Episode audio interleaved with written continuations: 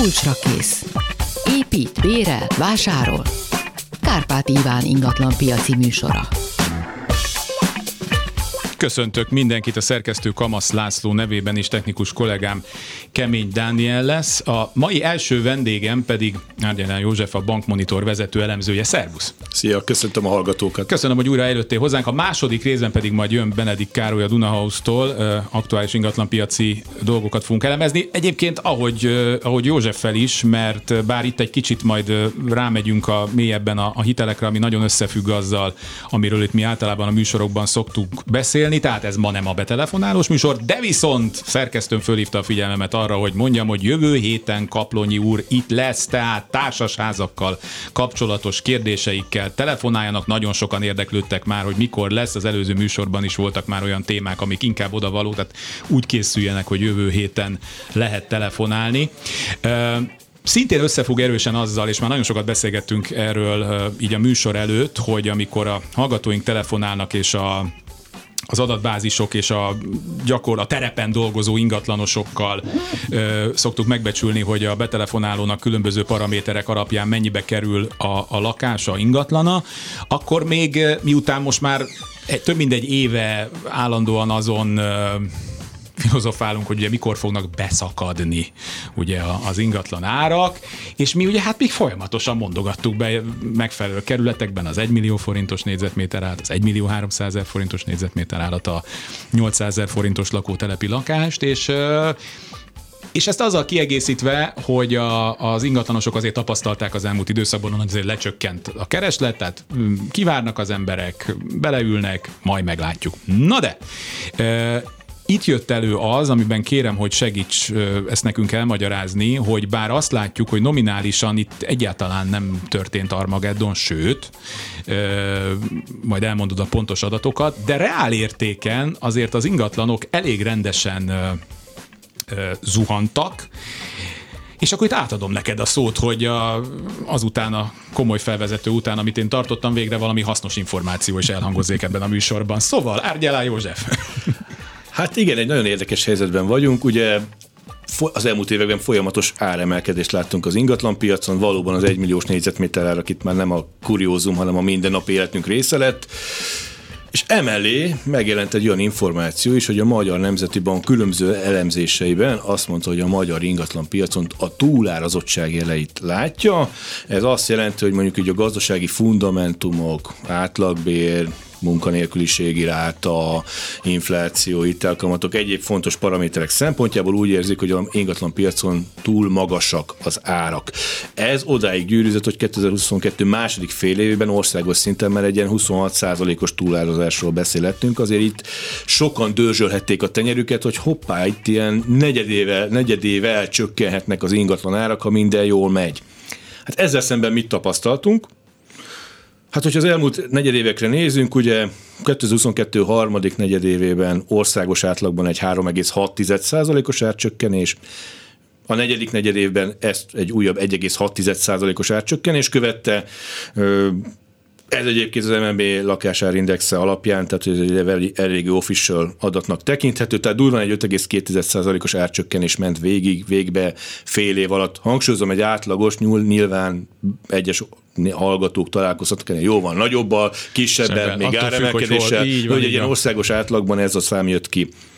Na, frissebb szám az árindexben nincsen, viszont a közvetítőktől bekért becsléseket a Magyar Nemzeti Bank, ez pedig már egy plusz 3,8%-ot jelent, tehát egyfajta... Tehát akkor hangsúly, ez a nominálisan. Nominálisan, tehát ez egy áremelkedést jelent. Tehát nominálisan, ha ezt az elmúlt háromnegyed évet nézzük, akkor egy nagyon minimális árcsökkenést láthatunk, mondjuk példaként vegyünk egy átlagos 50 milliós ingatlant, ez durván 49,3 millió forintra csökkent az ára, hogyha ezt a full átlagot nézzük. Hát ezt nem nevezhetjük se Armageddonnak, se összeomlásnak. Ezzel szemben mondjuk a Magyar Nemzeti Bank 2022 utolsó negyedévében, amikor a lakáspiacot elemezte, azt mondta, hogy a túlárazottság érdemben csökkent, a 26%-ról lement 9%-ra országos átlagon. Na ez hogy lehetséges? Hát mindez úgy lehetséges, hogy a túlárazottságnak ugye egy ilyen bizonyos mihez képesti túlázottságnak kétfajta megoldása lehet. Elkezdenek csökkenni maguk a lakásárak nominálisan, a másik megoldás pedig az, hogy a fundamentális elemek kezdenek javulni.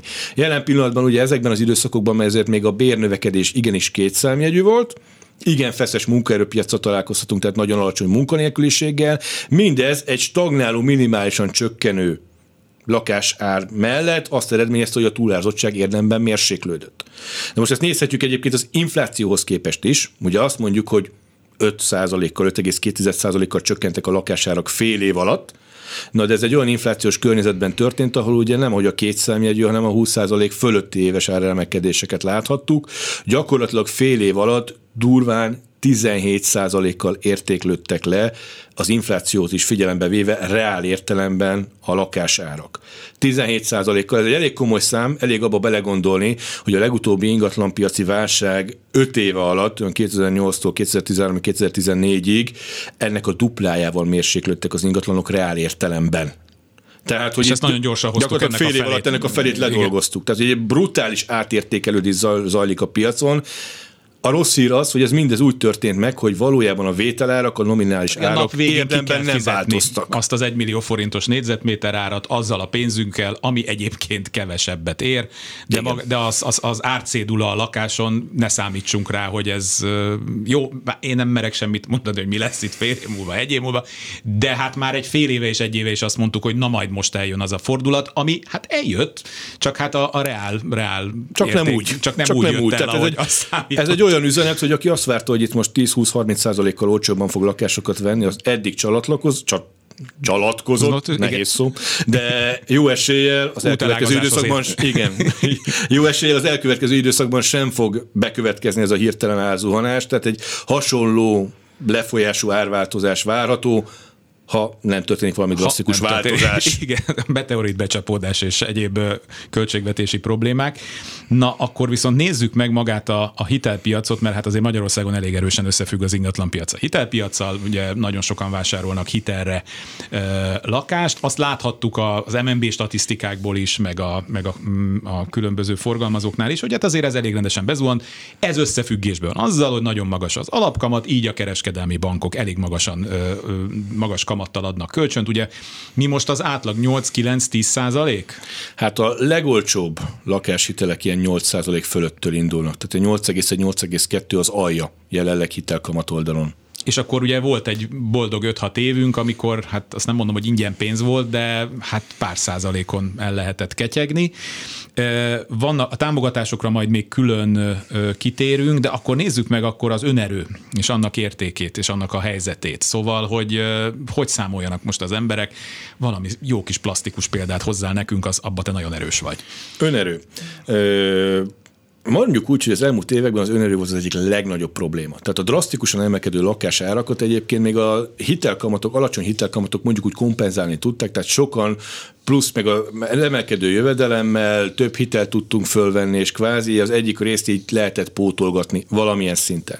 Viszont a meglévő megtakarításaink az elmúlt évek kamat környezetében nagyon minimálisan növekedett, hogyha nem mertünk brutális kockázatot vállalni, és bizony ez lakásárban kifejezve folyamatosan elértéktelenedett, már pedig ugye a bankok egy bizonyos szint fölött nem hiteleznek, a vételár 80%-a fölé hitelt nem fog adni bank, tehát pedig, hogyha eredetleg volt mondjuk 25% önerőm, azt mondtam, várok még másfél évet, mert ha gyűjtöttem 500 000 forintot, az lett a vételár, az új vételárakhoz képest mondjuk 15%, tehát ez egy simán leírható forgatókönyv volt.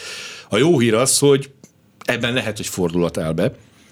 Ugye most egy stagnáló lakásárakkal szembesülünk, és mondjuk az elkövetkező negyed év, fél évben azért ilyen érdemi árrobbanás fölfele értelemben nem várható.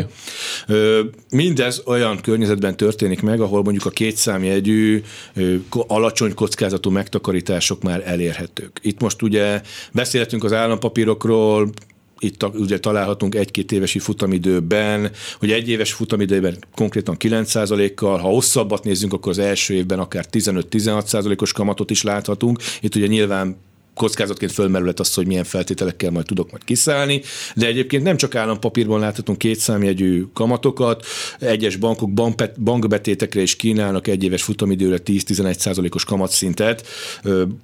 Tehát ezek már igenis versenyképesek tudnak lenni, akár az állampapírokkal is bizonyos feltételek között, sőt, ha azt nézzük, hogy az ingatlanárak stagnálnak, akkor az önerőnket, amíg beteszünk 15 millió forintot 10%-ra, az ugye mondjuk 16 és felett ér egy év múlva, ha azt is betesszük még 10%-ra, az ott már egyébként 17,5-18 millió forint környéki pénzösszegről beszélünk, az ugye 3 millió forint plusz eredmény, ez most egy stagnáló ingatlan piacon, de nyilván attól függ, hogy mekkora volt a vételár, de az egy érdemi erre nyissunk is gyorsan egy legalább 5 perces zárójelet, mert talán megéri, ugye, aki figyeli ezt a történetet, de egyébként ez teljesen mainstream felületeken is felmerült, és erről viták is voltak,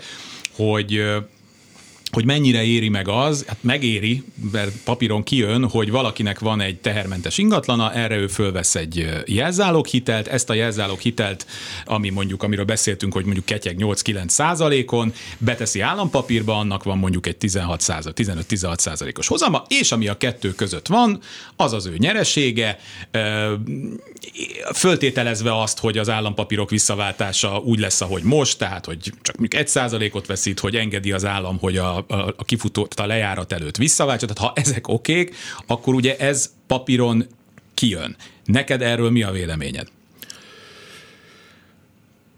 Matematikailag és papíron kijön. Egy furi dolog, mert ugye nagyon sok negatív felhangot lehet hallani, hogy 2008-2009, amikor mindenkinek azt mondták, hogy vegyél föl svájci frank alapú szabadfelhasználású hitelt, és tedd valami jó kínai ázsiai tőzsdére is, mekkora nyereséged lesz. Na most vessük össze ezt a két dolgot. Mert valószínűleg a nagy ellenérzés ebből ered. Mm. A hitel ott egy svájci frank alapú egy évente változó kamatozású konstrukció volt, most így forint hitelről beszélünk, minimum 10 éves kamperrel, de vannak futamidő végéig fix kamatozású dolgok is. Tehát itt a hitel oldalon kamatkockázatot nem futunk. Nézzük a megtakarítást, tehát egy részvényről és tőzsdéről beszélve egyértelműen láthatjuk, hogy ott azért a kockázat óriási, hogy az árfolyam merre fog elmozdulni. Itt ugye állampapírokról beszélünk, itt teljesen más kockázatról beszélünk, az állam azt mondja, hogy kamatfizetéskor megfizetem a kamatot, lejáratkor a tőkét visszaadom. Ez egy ilyen garantált sztori. Jellemzően mögé egy infláció követő állampapírt szoktak tenni, abból is a hosszabb futamidejűt, ennek ugye első évre a kamata 15,5%, és ha az az inflációs pálya következik be, amit várhatunk, akkor ez még magasabb kamatot is hozhat a jövő évre, mert az idei inflációt magasabbra várják, mint a tavalyit volt. Tehát ez egy ilyen 18,3, 18,5, akár 20%-os infláció is lehet, attól függ, hogy kamat lehet, attól függ, hogy melyik inflációs pálya valósul meg. Ez 2 évig így egy egész jó kamatokat láthatunk, és itt jön a kérdés, hogy mi történik a harmadik évtől. Igen. Ha leesik az infláció, nyilván beszakad a megtag kamata, a hitelem kamata alá, ez nem jó dolog. Itt az a javaslat, hogy el kell adni a papírt, a visszaváltást követően pedig törlesszük elő a hitelt abban a pillanatban, amikor az a kamat különbözet megszűnik. Tehát, hogyha a klasszikus 2008-as kockázatokat nézzük, akkor egészen más helyzetben vagyunk. Ez nem azt jelenti, hogy ez egy kockázatmentes történet. Igen, és akkor itt szokták egyébként az ilyen profi gazdasági podcastok elején elmondni, hogy nem kívánunk befektetési tanácsot adni, tehát szórakoztató jelleget, tehát nehogy valaki most ránk hivatkozva adósítsa el magát, tehát hogy vázoljuk a helyzetet. Ez kockázat szempontjából más, de ez nem azt jelenti, hogy kockázatmentes. Ez nem egy betét, és nem egy olyan világos dolog, hogy valami garancia van. Mik lehetnek kockázatok? Hát, hogy az állam garantálja, de itt fölmerült az államcsőd. Na most azért a magyar államcsődnek még egyébként nem kormányközeli gazdasági szakemberek sem tartják reálisnak. Itt még egy dolgot hozzátennék, csődbe jellemzően idegen devizanemben tud menni egy állam, mert akkor saját pénzéből annyit nyom, amennyit akar, idézőjelben nyom. Nagyon nagy probléma van, akkor hirtelen sok forintunk lesz, és nagyon magas inflációnk, de most sincs alacsony inflációnk, de kanyarba se lesz a mostanihoz képest, de csődben nem megyünk, kifizetik a kamatokat. A másik, ami itt ez a visszaváltási feltételek kérdéskör, és itt valóban ugye azt tudjuk mondani, hogy ma 99%-os árfolyamot jegyeznek visszaváltásra, tehát kvázi 1% a kiszállás költsége. Az, hogy ezt a jövőben megváltoztathatják, erre az a válaszom, hogy igen. Ez egy valid kockázat, az, hogy erről lehet olvasni különböző fórumokon, ez mennyire valid, mennyire nagy, mennyire kicsi, mennyire reális, én ebben nem is kívánok belemenni, ez ennek az összetett dolognak a valid kockázata pénzügyi oldalról. Van egy emberi oldali valid kockázata is, amiről szintén nem szabad elfeledkeznünk, hajlamosak vagyunk arra, van megtakarításunk, de nekem kell valami, vegyünk ki belőle egy kicsit. Hú, most még csak 500 forintra van szükségem. Ez egy emberi tulajdonság, én is ilyen vagyok egyébként. Ez a Csipegessünk belőle, és így hol van. És így, tehát, hogy aki ilyen típusú személyiség, annak ez emiatt nem való, mert eltűnik az egyik biztosítéki lába, és ott marad a hitellel, a megtakláb nélkül, az nem jó. Az tehát, nem hogy ez van ez az emberi tulajdonság, hogy csak fegyelmezett, csak összetett gondolkodású. Aki jól tud aludni, mert én megmondom őszintén, abszolút átlátom ennek a gazdasági racionalitását, de hogy ülök egy ekkora hitelbe, és ha végre a saját lakásom, nem bírnám elviselni. Van egy másik történet is, erről olvastam nemrég, hogyha összegyűlik a lakáshitele szükséges önerő van, és van lehetőség pótfedezet bevonására, akkor megfontolandó. Írták, hogy az önerőt előbb infláció követő állampapírba lehet fektetni, ami az első évben 15, második évben ugye nagyjából 18 erről beszéltünk, vagy több kamatot jelent, és az állampapírok visszaváltása után a kamattal megnövelt önerőt lehet a lakáshitelbe törlesztve spórolni. Ez ugyanez Pepitában. Annyi a különbség egyébként, hogy itt ugye a szabfelt veszek föl, az kicsit drágább kamat. A szabad felhasználású jelzálóghitelt veszünk föl, bocsánat, akkor ez egy kicsit magasabb kamatú, mint a lakáshitelt igényelnénk, tehát itt ennyi a különbség, ez a történet ugyanezt takarja le egy kicsit más színezetben.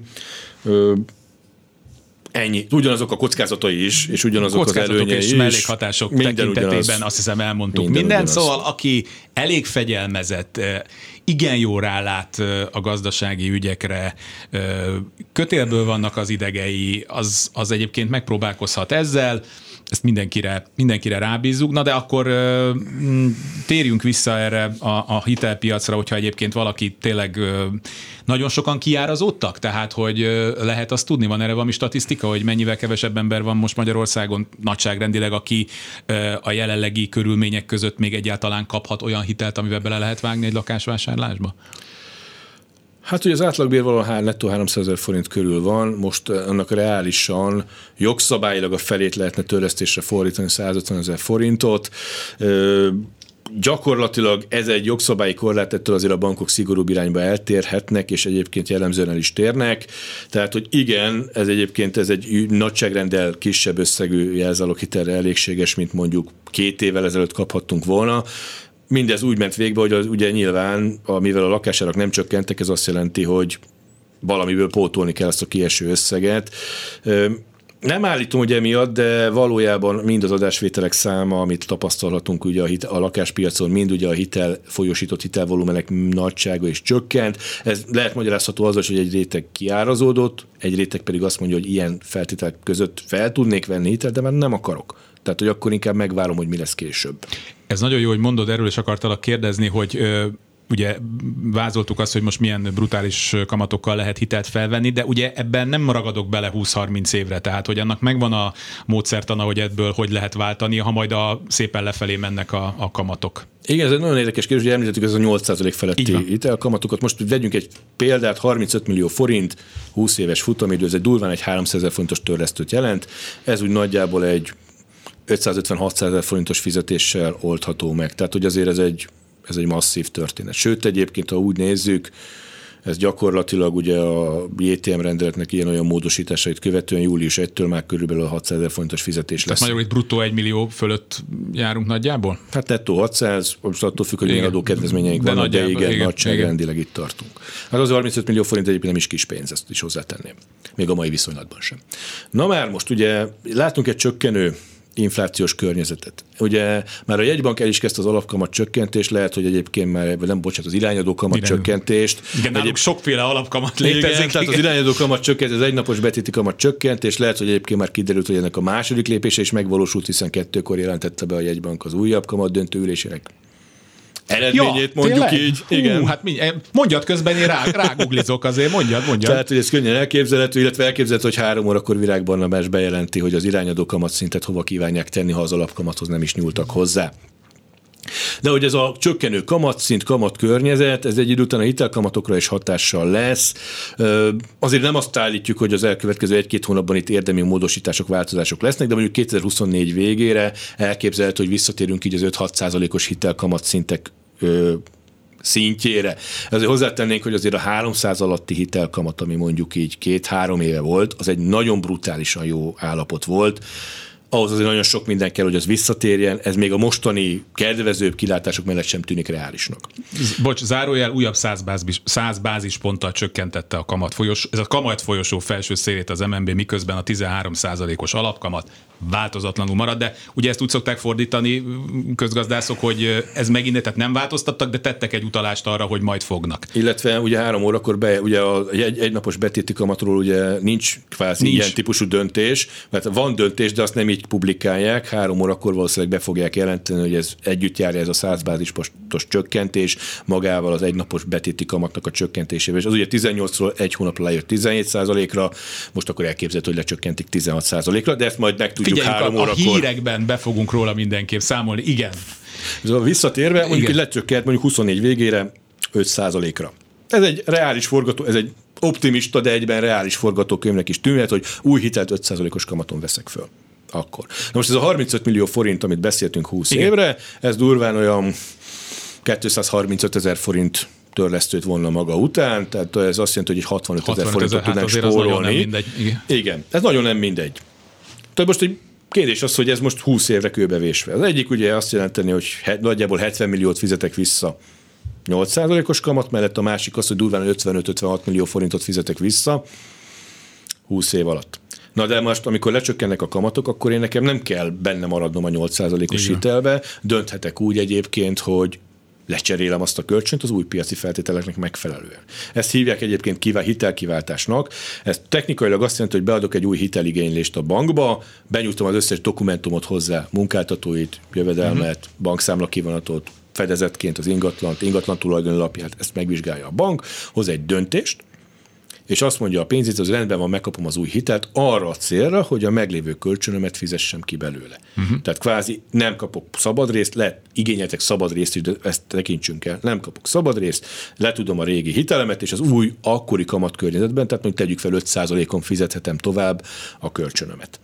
Ez egy jó dealnek tűnik, van egyébként egy ára is, van egy előttörlesztési díj a régi hitelnek, ez 1-2% lehet, illetve van egyfajta igénylési induló költsége az új hitelnek, ilyen értékbecslési díj, közjegyző okiratdíja. Durván egy 2-300 000 forint benne megy. De végülis akkor 2 hónap alatt nagyjából visszajön, vagy 2-3 hónap alatt, igen, ha azt néztük, hogy mekkora diffi van. Ez visszajön, így van. Tehát nem kell benne ragadnom a mai kamatkörnyezetben, akkor sem, ha fölveszem a hitelt. És hozzátenném, hogy ugye önmagában egy 15 millió forint különbség lenne a kamat különbözet miatt, de hogyha azt nézem akkor, hogy ez a másfél évre mennyi lenne a különbség, akkor ott van ez a 2-300 000 forint indulóköltség, meg amit pluszba kifizettem felárat. Idézőjelben, tehát egy olyan 2 millió forintból megúszhatjuk ezt a sztorit. Nem kispénzes sem. Félreértés ne essék. De hát itt nincs. Sajnos itt az ingatlanpiacon, a mai ingatlanpiacon nincs kispénz. Tehát, hogy ez a nem kispénz, de mégiscsak óriási különbség ahhoz képest. És most mi gondolkodjunk, kivárok másfél évet. Mire várok? Az ingatlanpiac árcsökkenésére. Hát erre nem biztos, hogy érdemes. Igen. Várhatok a hitelkamatok csökkenésére. Erre érdemes. De az nem biztos, hogy bekövetkezik. Lehetnek egyébként ingatlanpiaci áremelkedés is. Jön egy nem várt fordulat. Volt az elmúlt 3 évben, láttunk nem várt fordulatot a Covid-tól kezdve elég sok mindent. Egy Covid és, meg egy háború, az végül is. És mondok még egy dolgot, azért a magyar ingatlanpiacnak a kínálati oldala elég szűk. Új építés relatív kevés van. Rossz az ingatlan állapot, tehát jó állapotú, jó minőségű ingatlan sincs sok. Tehát ha én ma látok egy olyan ingatlant olyan helyen, olyan állapotban, amit szeretnék, én várok inkább másfél évet, hogy csökkenjen a kamat, és akkor azt látom, hogy nincs. És nem azért nincs, mert hogy ezen az áron nincs, hanem hogy mert fizikailag nincs. Fizikailag nem adja el senki. És ez egy rossz érzés, mondjuk így, ez a finom kifejezés rá, és akkor azt mondod, hogy inkább kifizetnéd a többet, csak legyen. Igen. Na az van, hogy 14:30 van, én már megint egy 2-3 oldalnyi papír gyűlt össze Argyelán Józseffel, akivel azt hiszem, akkor kénytelenek leszünk még majd a nyár vége felé újra reülni, mert még mennyi annyi kérdésem van. Nagyon fontos kérdéseket vettünk át, mindenki próbálja emészteni, tehát akkor Argyelán József, a Bankmonitor vezető elemzője. Köszönöm szépen, hogy itt voltál. Én köszöntöm a lehetőséget. Folytatjuk az elemzéseket a stúdióban a Klubrádió hallgatóinak. Régi ismerőse Benedikt Károly, a Duna House marketing és PR vezetője. Szia! Szia, üdvözlöm a hallgatókat! az előző műsor részben gyakorlatilag fél órán keresztül támasztottuk alá azt, hogy amit mi itt a betelefonálós verzióban szoktunk csinálni, nem beszélünk a levegőbe, tehát itt nem zuhant be 40%-kal az ingatlanpiac. Nincs Armageddon, hát nem szabad reál értéken számolni, és akkor, de hát ezt a nap végén ki kell fizetni a nominális értéket. Eszméletlen mennyiségű adatba fullasztottál engem bele, így a műsor előtt átküldött anyagokkal. Van nektek egy ilyen, minek ez barométernek hívják. Ebből próbáltam szemezgetni a legérdekesebb adatokat, és kezdjük azzal, ugye ezek hogy mennyi volt egy lakásár, és akkor ti itt megadtatok egy, hát nem is tudom, egy ilyen átlagos standard történetet, és hát ebből is látszik, hogy itt hát még mindig volt nominálisan növekedés. Egy példát mondok, és majd akkor te mondod a többit. Ugye 2022 május, ez egy panel, országos átlag, hangsúlyozom, tehát országos átlag, 23.618.000, tehát ez egy 458.000 forintos négyzetméter ár, és ez májusban, idén májusban, meg már 26.929.000, és tehát akkor 458-ról 468-ra ment föl a négyzetméter ára, ami 1%-os növekedés, de növekedés, tehát az alkú az láthatóan és bocsánat, ezt nem mondtam hozzá, ez a Kelet-Magyarországról beszéltünk, de gyakorlatilag a nagyságrendek stimmelnek, Nyugat-Magyarországon volt egy pici visszaesés, de hát gyakorlatilag ez hiba határnak is mondhatjuk akár. Szóval a lényeg az, hogy az alkú viszont nőtt, és akkor itt átadom neked a szót, hogy mit kell még ezekből az adatokból kiemelni. Igen, ez nagyon fontos, hogy ezek értékesítési adatok adott hónapban, hogy milyen lakásokat, milyen ingatlanokat értékesítettünk. Ezek nem a lakásárindexek, ugye az árindexeknél szigorúan meghatározott módszertan alapján hasonlítjuk az igen. árakat, de az árindex, a első negyedéves árindex is hasonlókat mutat, hogy a legtöbb helyen stagnálás, kicsi emelkedés, kicsi csökkenés, tehát összességében mozogtak az árak, de nem olyan nagyon nagy volumennel, és mind a két irányban. Tehát volt, ahol még drágulás tapasztalható, van, ahol stagnálnak az árak, és van, ahol némi árcsökkenés azért már látható, főleg abban, hogy amit te is mondtál, hogy az irányárváltozás és az alkúnak az összessége nőtt, tehát hogy a meghirdetett árakhoz képest azért nagyobb áralkúval tudnak számolni most már a vevők. A tégláknál is, igen, azért a panelnél is, hogyha azt megnézed 2%-ról 4%-ra, a téglánál pedig már akár kétszemegyű az irányár és az alkú változásnak a mértéke, tehát 10-15%-os árcsökkenés is el lehet érni a meghirdetett árakhoz képest, mert ez megint nagyon fontos, hogy amit meghirdetnek, nem az lesz a tranzakciós végső ár, és itt mi mindig a végső árat hasonlítjuk az előző évnek a végső áraival. Mert hát az emberek fejében mi van, az egy kicsit mindig ilyen csúszásban van, igen, ahhoz képest, hogy hol tart a piac. Mit látunk a bármelyik hirdetési portálon. A szomszéd tavaly még mennyire adta el. Igen, meg hogy mennyire hirdette. Azt se tudjuk, hogy mennyire adta el valóban, hanem mennyire hirdette. És akkor ő 70 millióért hirdette, de amúgy 60-ért adta el, de hogy akkor nekünk a fejünkben 70 van, és az én lakásom mindig többet ér, ugye ezek a szokásos dolgok, de hogy azért azt látni, hogy tényleg nincsen óriási változás a piacon. Egy egészséges csökkenési folyamat elkezdődött, ami azt gondolom, hogy szükséges, hiszen hogyha alacsonyabb a kereslet, és kevesebben vesznek lakást, a hitelpiaci nehézségek, amiről volt szó itt az előző blogban, egyértelműen mutatja, hogy sokan kiszorultak a piacról, kevesebben vesznek ingatlant. Ezek hordozzák magukkal azt, hogy ami viszont van tranzakció, az picit nyomottabb árakon megy el, de nem vészes ez az árcsökkenés ilyen szempontból. Tranzakciószám, arról mit tudsz mondani? Tranzakciószám, nagyon szép hónapot zártunk, vagy zárt az ingatlanpiac májusban. Nagyon-nagyon rég volt 10.000 fölötti az országos adásvételek száma. Most mi újra ezt becsültük, egy picivel 10.000 fölé, 10.187, ha jól emlékszem, az általunk becsült adat, és ez azt mutatja, hogy azért az évelei picit botló ingatlanpiac után belátták azok, akik tényleg ingatlant akarnak venni, hogy muszáj lesz, és ilyen árakon és ilyen feltételekkel megvásárolni, és egy picit nőtt az ingatlanpiac. Nagy kérdés, hogy mi lesz nyáron. Ugye az elmúlt években már nem nagyon beszéltünk szezonalitásról, mert hogy ez elemzők nagyon nagy nehézsége, de úgy látom, hogy nem csak a piaci szereplőknél, hanem a kormányzat és a jegybanki oldalon, hogy nincsen olyan év, amihez tudunk hasonlítani, mert 2020, 2021, 2022 extrém volt, igen, extrém, tehát olyan bázis ingadozások vannak, hogy Covid miatt, emelkedő kamatok miatt, háború miatt, tehát egész egyszerűen nincsen egy bázis évünk, amihez lehetne hasonlítani. A nyár ezért változó volt az elmúlt években, hogyha hosszú távon nézzük, akkor az nyár egy picit visszafogottabb szokott lenni, hiszen nyaralnak az emberek, pihennek, és az ősszel szokott egy újra felpezsdülő ingatlanpiaci forgalom lenni. Összességében mi a második fél évben sokkal erősebb ingatlanpiacot várunk, hiszen az első fél évet azért nem olyan nehéz túlszárnyalni.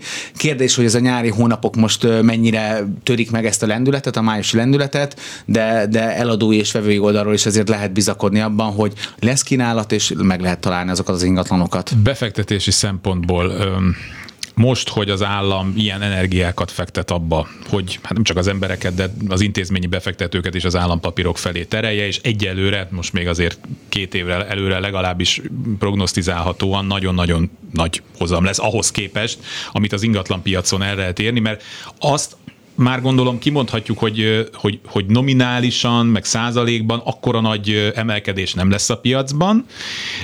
Ha kiadom a lakást, ez majd egy külön történet lesz az albérletpiac, akkor is, hogyha a lakás, segíts nekem, az értékére vetített hozam, az se tudja elérni az állampapírhozamot. Ez hogy befolyásolja az ingatlanpiacot? Viszont, hogyha hosszú távot nézünk, akkor még mindig kedvezőbb az ingatlanpiaci befektetés olyan szempontból, hogy sokkal kevesebb jogszabályi változás volt az elmúlt 5-10-15-20 évben. Megvannak az ingatlanhoz kapcsolódó járulékok, költségek, amivel azért egy befektető hosszabb távon tud számolni.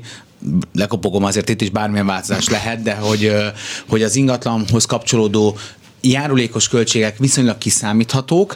A hozam, igen, az valóban azért az áremelkedésből adódó ingatlan értéket jelentő hozam az elmúlt időszakban jelentősen változott és jelentősen pozitív hatással volt egy befektetésre. Most ez várhatóan... Hát ugye 2 számjegyű hozamok voltak itt évről évre. Ez tényleg, hogyha valaki az elmúlt 10 évben vásárolt akár csak egy panellakást, vagy akár bármilyen belvárosi lakást, az azt gondolom, hogy élete befektetését kötötte meg, és ráadásul azonnali hozam, a kiadásból származó bevételek is szépen növekedtek. Jó hír, hogy ebben most sincs csökkenés, és ha majd beszélünk külön az albérletpiacról. Arról azt akkor egy kicsit később. Akkor az egyértelműen látszódik, de hogy a befektetők azért jelen vannak és aktívak az ingatlanpiacon, és egy csökkenő ingatlanpiacon is néha az arányuk meg is nő, hiszen ők folyamatosan ott vannak, akár évvégén, akár a nyári időszakban, és ilyenkor jellemzően azért 30-40%-os egy budapesti, sőt még 40% fölött is egy budapesti befektetői aránya vásárlók között, és az eladók tekintetében viszont volt az elmúlt időszakban, aki a csúcs közeli állapotban úgy döntött, hogy eladja esetleg az ingatlan befektetését, és akkor bármilyen állampapír vagy bármilyen más megtakarításba teszi. Most úgy látjuk, hogy ez csökkent, hogy aki eddig megtartotta a lakását, az ingatlanát, az továbbra is tartja, és szeretné hasznosítani akár rövid távú, akár hosszú távú bérleti piacon. Megörültem egy adatsornak, amiről nem is tudom miért nem beszéltünk az elmúlt, nemhogy hónapokban, talán évben sem, és ezt beleraktátok ebbe a gyűjteménybe, ez a vevőknek, illetve az eladóknak és a vevőknek a kora, és az úgynevezett státusza, tehát hogy milyen beosztásban van, hogy vállalkozó, középvezető, nyugdíjas, felsővezető, stb. És eszerint csináltatok statisztikákat arról, hogy hogy korosztály szerint és státusz szerint hány százalék van az eladók között, meg a vevők között. Budapesten, ha jól látom, Budapesten meg van vidéken is. De mindegy, most maradjunk igen, látom, igen, itt van vidék is. Erről mit tudsz mondani? Mik a legjellemzőbb adatok? Itt, amit mindig érdekes figyelni, főleg a vevők tekintetében, hogy a fiatalok mennyire vannak jelen, az első lakásvásárlók, jellemzően a 20-30-40 év közötti korosztály tekintjük első lakásvásárlóknak, hiszen jellemzően ebben az életkorban vesznek először lakást az emberek. Itt azért némi csökkent, bár a 20-30 év közötti vidéki és budapesti, a budapestinél pont egy pici csökkenés van, a vidékieknél egy nagyon pici emelkedés, a 30-40 év korosztálynál pedig inkább stagnálás, Budapesten növekedés, tehát elmondhatjuk, hogy az első lakásvásárlók azért csökkenő számban, de még mindig jelen vannak. Itt talán a kormányzati támogatásoknak is köszönhető, hiszen őket preferálják elsősorban a lakhatási támogatással, akár a csokk, akár a babaváró támogatás. Ez a fiatalabb korosztálynak jellemzően jön jól, és azért megvan ez a korosztály. A státuszt illetően pedig, hogy a beosztott vállalkozó, vagy akár középvezető, felsővezető, itt a lakásárakban lehet azért különbséget látni, bár itt azért most májusban a nyugdíjasok is. Összekapcsoljátok a státuszt az átlagárral. Igen, hogy ők milyen árban vettek ingatlant, és azért látszik, hogy a felsővezetők azért 60 millió forint fölött vettek Budapesten is ingatlanokat, még egy beosztott, az csak ilyen 43-44. Ugye Budapesten egy átlagos ingatlan ára, minimum az 50 millió forintot szoktuk mondani körülbelül, tehát hogy annyival érdemes elindulni a budapesti ingatlanpiacon. Vannak tanulók is, de azért elenyésző számban. A nyugdíjasoknál az azért van, mert ott el tudott adni egy másiknak, mert ott viszont egy 75 millió van, meg egy átlagos. Igen, valószínűleg 9... azért ez kevesebb adatból is, ez negyedéves adatokban jobban tekinthető, mint a havi adatokban, de valószínűleg a nyugdíjasok ingatlan cserénél, tehát hogy eladtak egy házat, és igen, akkor abból vettek. 40 évig lakott, vagy 50 évig lakott benne, és ami relatíve egy nagy négyzetméterű volt, és emiatt most nagy az értéke, de nyilván nem spórolta össze a nyugdíjából azt a 75 millió forintot, azt azért gyorsan tegyük hozzá, tehát hogy nem ezért velte meg a felsővezetőt. Viszont azt is látom ezekből az adatokból, hogy itt hát igazából a 40-es, 50-esek egymás között kereskednek. Tehát ez a legmagasabb kiugró adat. Ez mivel magyarázható? Hát, hogyha ez életkörülmények, család nagyobbba költözik, kisebbe költözik, elválnak. Akkor a harmadik gyerek. Ilyenkor vállás is van, esetleg jön még egy gyerek. És igen, akkor még az öröklésben is ugye ez a korosztály ő szokott örökölni, és akkor abból vesz. Tehát, hogy ez a legaktívabb korosztály ilyen szempontból, hogy az ingatlanpiacot nézzük, akkor mindig a 30-as, 50-es korosztály mind eladói, mind vevői oldalon a legaktívabb. Jellemzően rájuk kell gondolni, hogyha ingatlan vásárlásra vagy eladásra gondolunk. Érdekes adatok ezek, és azért ebből lehet némi statisztikát hozni, hogy akkor hogyan változtak. Mondom, mi elsősorban a befektetőkre és az első lakásvásárlókra szoktunk koncentrálni, mert ez mutatja jól, hogy az ingatlanpiac hogyan mozog otthonteremtési szempontból, meg befektetői szempontból. Értékesítési idő. Hát ugye ez is szóba szokott kerülni, de itt most erre nagyon jó kis számok vannak. Igen, szintén nehéz, hogy megnézni, hogy hogyan gyorsul és hogyan lassul a piac a különböző hatásokat illetően. Nem a leggyorsabb az ingatlan piac, azért van átfutás, és van egy-két beragadt ingatlan, ami a statisztikát néha meg tudja borítani, de azért azt látjuk, hogy még mindig a paneleket lehet a leggyorsabban eladni, akár vidéken, akár a fővárosban. Itt még némi csökkenés is volt az elmúlt évhez viszonyítva, legalábbis Budán és például Kelet-Magyarországon, még Pesten és Nyugat-Magyarországon egy nagyon pici növekedés volt, nem változott olyan sokat a piac, hogyha valaki jó áron kínál egy ingatlant, azért még mindig nagyon gyorsan eladható, és akkor mindig mondjuk, hogy az átlagos értékesítési idő 3 hónap egy panellakás esetében, és 2-3 hónap, téglánál pedig akár 4-5, jellemzően itt a családi házakra és a drágább téglalakásokra. Szignifikáns különbség van a panel és a tégla között az értékesítésben. Igen, és akkor itt mindig jön a saját élettapasztalata mindenkinek, hogy ő 3 nap alatt eladta a lakását, 1 hét alatt eladta a lakását. Természetesen vannak ilyenek is, igen. De van olyan is, aki nem hajlandó engedni az árból, és igazából nem is akar eladni, és nem baj, hogyha 2 évig ki van a piacon, és ugyanazt a hirdetést látjuk jövőre is, hogyha felmegyünk. Hát ilyen láttam, ami fórumon, hogy hát én nem. Hát ez a piac. Én már másfél éve árulok, és mindig nem veszik meg. Hát mondom, talán tessék az áron valamit változtatni. Az univerzum így üzen, hogy nincs jól beárasztva az a lakás. Igen, tehát mi is szoktuk mondani, hogyha nem csörög a telefon, akkor annak van valami oka, és talán nem azért, mert rossz helyen hirdetik, vagy rossz a hirdetés leírás, hanem valószínűleg az ára a döntő tényező. De csörög a telefon, mert az ingatlan közvetítők az embert legalább az első 2 hétben a létező összes fölhívja. Rábeszélni a jó ára és a jó értékes stratégiára. Ó, igen. Ez egy külön téma, azt gondolom, igen, hogy ezt nyissuk meg. No, azt a minőségi preferencia, hát egyrészt ez azt is mutatja sok minden mellett, hogy hát a magyar lakásállománynak a minősége hát hagy kívánni valókat maga után, és ahogy az első fél órában is beszélgettünk róla, hogy mondjam,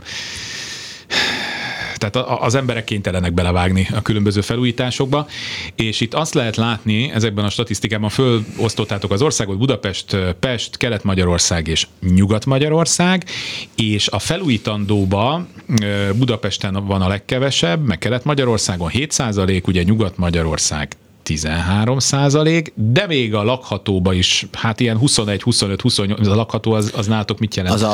Az a legrosszabb, tehát hogy az a még éppen lakható, a felújítandó, tehát az fordítva van a sorrend, hogy a felújítandó az már egy picit jobb, és a jó meg nagyon jó. Értem. Mert én meg szintévesztő is vagyok, ráadásul egy színben adódó. Igen, ráadásul nekem fekete-fehérben van kinyomtatva, tehát hogy én nekem a szürke 50 árnyalatát kéne itt felfedezni. De egyértelműen látszódik, amúgy főleg ebben a hónapban, és ezt mi is megfigyeltük és néztük is, hogy lejjebb adtak az igényekből azért az ingatlanvásárlók, mert még ennél erősebben is volt a nagyon jó és a jó állapotú ingatlanok iránti érdeklődés minden ország részben, hiszen az elmúlt időszakban nagyon-nagyon drága volt a felújítás, nagyon nehezen lehetett szakembert találni, és inkább mindenki a tényleg jó vagy nagyon jó állapotú ingatlanokat kereste, mert csak majd beköltözni kellett minimális felújítással. Egy tisztasági festés, azonnal költözhető, ide csak a bőröndöt kell hozni. Nagyon jó.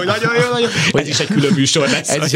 Amúgy a szakzsargonról és hogy mit jelent, az mit intim terasz és a ékszerdoboz és kis fantáziával. Átalakítható. És könnyen minden korosztály számára nagyon... Több generációs. Na, szóval igen, visszatérve. És most fordult azért a tendencia. Egyrészt az árak nem csökkentek jelentősen, és a hitelpiaci nehézségek miatt sokan kiszorultak, és kevesebb pénzük maradt egész egyszerűen lakásvásárlásra. Nekik jellemzően ugye két dolgot tudnak, vagy kisebb lakást vesznek, vagy küljebb költöznek, vagy vidékre költöznek, vagy az igényeket alakítják át, vagy akkor a lakások minőségében adnak egy picit lejjebb, és inkább önkezüleg felújítják, vagy egy jó árakúval megszereznek egy ingatlant, és önmaguk keresnek akkor felújítási lehetőségeket. Ebben viszont meg van szerencse, mivel az állami építkezések is egy picit leálltak, és volt itt felszabaduló kapacitás, talán könnyebb keresni most lakásfelújításhoz szakembereket, talán jobban ráérnek, és még idén ki fognak jönni megcsinálni a lakásokat, hogy most a felújítandó és lakható ingatlanok egy picit keresettebbek lettek az elmúlt időszakhoz képest. És akkor itt is igaz az, ami a betelefonálós műsorban mindig szóba kerül, hogy hát azért egy lakótelepi lakást egyszerű felújítani, mint egy 100 éves belpesti, belbudai ingatlant, ahol tényleg lehet, hogy szó szerint sőt, nem is az, hogy a falakig kell mindent, hanem még az alá is, tehát hogyha például a padló az olyan, akkor ott fölszedik, újra ki kell az egészet önteni. Nálunk a házban a minap volt egy ilyen, hát ezt majd most rosszat... És milyen betonnak hívják azt, amit ilyen fölpumpálnak az emeletre, vagy stricht, vagy... Eszprit beton. Az, igen, tehát hogy konkrétan a harmadik emeletre betont nyomtak föl, gyakorlatilag újjáépítik az egész lakást, tehát hogy innentől lehet indulni, és egy lakótelepen azért ennél kompaktabb a történet, ott azt mondom a szakinak, hogy kell egy ajtó, akkor ő tudni fogja, hogy a Békás-megyeri lakótelepeken mekkora az ajtó. Csak vésni kelljen igen, de hogy egy második világháború után az éppen akkor talált romokból újjáépített házakba egy lakáson belül szintén családi példa, hogy a édesanyámék lakásában azt hiszem négyféle ajtóméretet számoltam össze körülbelül, tehát hogy ezt így egy kicsit nehéz. No, nézzük tovább az adatokat, ami még nekem nagyon szimpatikus volt. Mennyi időnk van? 8 perc, és még bele kell férnie az albérleteknek is, de mindenképp beszéljünk még a kerületek iránti érdeklődés. És most itt ugye megint kicsit Budapest központúak leszünk, szóval melyek a népszerűbb kerületek, és változtak-e az arányok, stb.?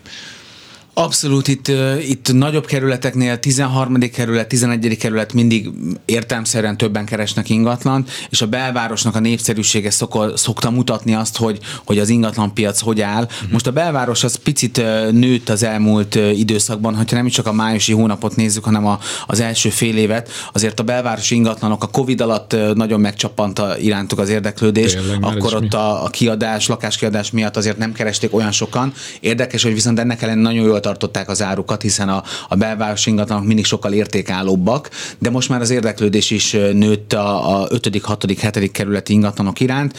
Abszolút szinte mindig a dobogon végez, és legtöbbször első helyen a 13. kerület. Ugye itt ráadásul nagyon-nagyon sok új építésű ingatlan van, és ez szokta növelni a kerületnek a népszerűségét. Zugló egy picit visszaesett a 14. kerületben, de nem jelentősen, ő is mindig az élmezőnyben helyezkedik el, és a külsőbb kerületek általában, amik kevésbé keresettek, de itt ez nem azt jelenti, hogy ezek rosszabb kerületek lennének, egész egyszerűen a közlekedés és a minden más miatt kevesebben szeretnek, illetve nagyon jellemző Budapestre, a Magyarországon talán nem az, hogy mennyire tudunk elköltözni, még kerületen belül is nehezen mozgunk, tehát hogy nekünk volt a 3. kerületben új építési projektünk, a 18. kerületben, és jellemzően a kerületen belül keresték ezeket. Tehát, hogy nagyon-nagyon ritka volt, aki Budáról átköltözött Pestre, Pestről Budára. Úgy, tehát, hogy nem igazán vagyunk mobilisek. A Margit híd közepén honvágyam van, nem csináljunk már ilyeneket. És ez egyértelműen látszik az érdeklődésekben is, tehát,